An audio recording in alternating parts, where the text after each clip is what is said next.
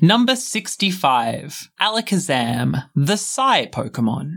It is said to have an IQ of approximately 5,000.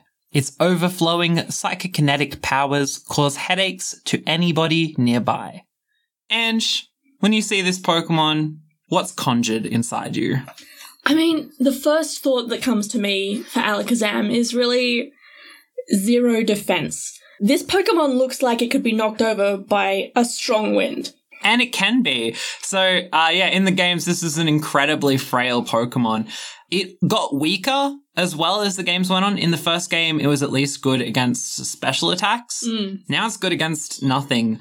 It is very strong, but you're actually completely correct. Incredibly frail. Yeah, kind of min maxed into.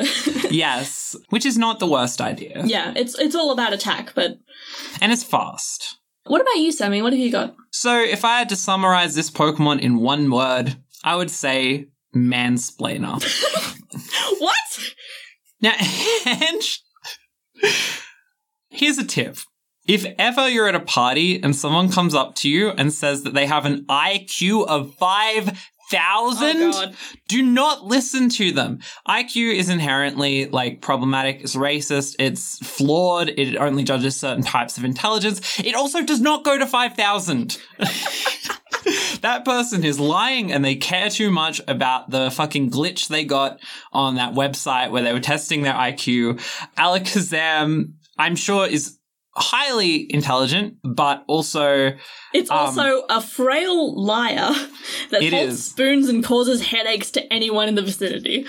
it's true. And, and Incredible. mansplainers do cause me headaches when they start showing how much stuff they know. And I should also say, because it has zero defense, it's going to be incredibly fragile if you try and call it out on anything. Um, however, I still love this boy. Four out of five. Yeah, honestly, same. Three out of five stars. All right, seven out of ten for this one. Next!